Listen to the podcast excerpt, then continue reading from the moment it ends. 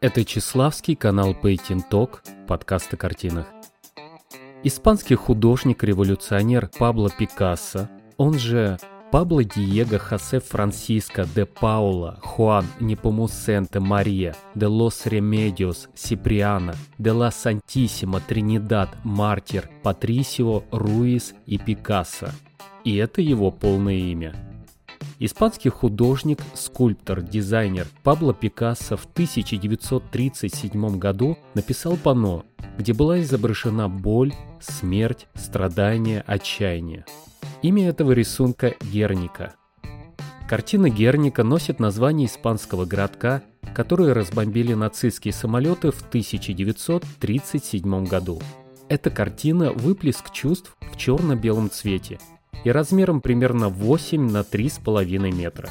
Пикассо написал это полотно почти за месяц. Мрачные черно-белые цвета картины были выбраны не зря. Это отсылка к газетным фотографиям, которые прикрепляются к статье, тем самым передавая наглядность действий и реалистичность всего происходящего. Цвет как жизнь, его отсутствие – смерть. Всадники, предвестники смерти, боль, страдания, отчаяние. Все это принижает романтику войны, которая то и дело всплывает в обществе. На черно-белой картине Герника как бы проще сказать о том, что изображено на ней. Если описать все одним словом, то я бы сказал, что Пабло Пикассо изобразил напор. Напор чувств, напор эмоций, напор движения, напор обстановки. На полотне присутствует шесть человеческих образов, один бык, и конь. Среди череды контуров можно увидеть яркие эмоции каждого живого существа. Действие картины происходит как будто в одном помещении, стены и потолок которого словно ограничивают пространство. На потолке горит лампочка, очень напоминающая глаз. Важно отметить, что в правой части картины изображено горящее здание, с которого падает кричащая женщина. Далее, если идти справа налево, Голова другой женщины несется по воздуху, будто разносит невыносимый вопль боли. Под ней изображена героиня хромающая, с изувеченными ногами. Взгляд ее устремлен вперед, словно выдавлен в неком стремлении. В центре работы художника стоит кричащая лошадь. Стоит она на останках солдата, лицо которого искажено смертью, тело которого разрублено на части. В крайней левой части картины показана кричащая мать, с рук которой свисает мертвое дитя. Над ней стоит двурогий бык.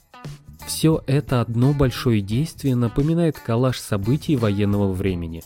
Ничего хорошего, только боль и смерть. Картину Герника Пикассо написал по заказу правительства Испанской Республики, в то время воевавшей против фашистского режима Франциско Франко в стране. Гражданская война в Испании длилась с 1931 по 1939 год. Не то чтобы испанские республиканцы пришли к художнику и попросили его написать что-то жуткое и обязательно в стиле кубизм. Нет, то время революционеры просили многих художников написать картины для испанского павильона на Всемирной выставке в Париже. Таким образом, испанцы хотели привлечь международное внимание к гражданской войне.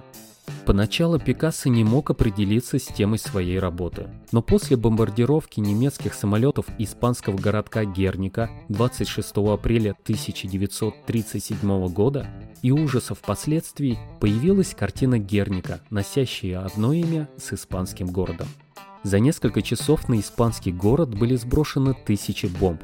В результате налета было уничтожено две трети города. Число погибших людей, по разным данным, меняется от нескольких сотен до полутора тысяч. На большей цифре настаивают сторонники Испанской Республики, чей город пострадал от авиаударов. Есть такая страшная теория о том, что большая часть погибших в городе Герника были женщины и дети – так как в стране уже давно длилась гражданская война и все мужчины участвовали в боевых действиях. Сам Пикассо никогда не был в Гернике, но произошедшие там события повергли в шок и ошарашили художника. После этой новости и началась работа над антивоенным полотном. В такой не до конца понятной картине всегда интересно значение образов, изображенных на полотне. На картине нет ни бомб, ни разрушенного города. Мы видим последствия, крики, смерть и огонь. В центре картины стоит конь, кричащий конь. как будто бы с рваной раной в боку. Если присмотреться, его нос и верхние зубы образуют череп. По словам художника, конь символизирует страдания невинного народа, жителей Герники. Под ногами коня лежит солдат, который, словно статуя, разбился, упав на землю. Поза его напоминает распятого человека, который, будучи заступником, был убит. Его правая рука сжата в кулак и держит сломанный меч. Возможно, символ того, что республика не сдается крайней левой части картины мы видим быка, равнодушно стоящего над убитой горем женщиной, потерявшей дитя. Бык спокоен. Пабло Пикассо говорит, что бык является символом жестокости, образом фашизма. В верхней части картины, почти по центру, изображена горящая электрическая лампа, несущая свет. Лампа изображена в форме глаза, что, возможно, имеет отсылку к неким высшим силам, следящим за нами а свет очень часто символизирует надежду. Тем самым лампочка может быть каплей чего-то обнадеживающего на полотне, но при этом основной посыл картины все еще является мрачным. Подчеркивает этот мрачный посыл форма глаз в виде слез у некоторых людей. На Всемирной выставке в Париже Пабло Пикассо представил свою картину «Герника. Общество», которая встретила ее прохладно – Многие современники видели в ней поверхностные послания, жестокой бомбежкой испанского городка. Другие говорили, что в этой работе нет ничего художественного, лишь простые линии в сумме изображающие что-то. Французский архитектор Ле Корбюзье сказал, Герника видела в основном спины посетителей. Конец цитаты. Мадридский журнал «Сабада Графико» написал, Герника, полотно огромных размеров, ужасно. Возможно, это худшее, что создал Пабло Пикассо за свою жизнь. Конец цитаты. После Парижа картина Пабло Пикассо побывала в нескольких странах, привлекая внимание общества к гражданской войне в Испании. Опасаясь того, что картина попадет в руки нацистов, Пикассо одолжил Гернику Нью-Йоркскому музею. Так полотно осталось на долгое время в США. Художник хотел видеть свою картину в музее Прада, города Мадрид, но только после того, как Испания станет республикой. Картина Герника вернулась в Испанию в 1981 году. В первое время она выставлялась под пуленепробиваемым стеклом, так как многолетняя диктатура Франка и расхождение взглядов в испанском обществе только разжигали споры вокруг картины Пикассо. В 1992 году картина была перевезена в Мадридский музей королевы Софии, где она и находится по сей день. Пуленепробиваемое стекло было убрано только в 1995 году. Картина Герника интересна не только тем, что на ней изображено, но и тем, что с ней происходило. На картину было совершено нападение – 1974 году, в то время Герника находилась в Нью-Йоркском Метрополитен-музее, картину испортил красной краской из баллончика Тони Шафрази, художник и антивоенный активист. В 2003 году в ООН, где находится копия картины Герника, изображенная на гобелене, или, проще говоря, на настенном ковре, картина была закрыта синей тканью из-за того, что на фоне этой картины должен был выступать Колин Пауэлл, который призывал в своей речи вступить США в войну с Ираком. Конечно, есть и другое объяснение этому инциденту.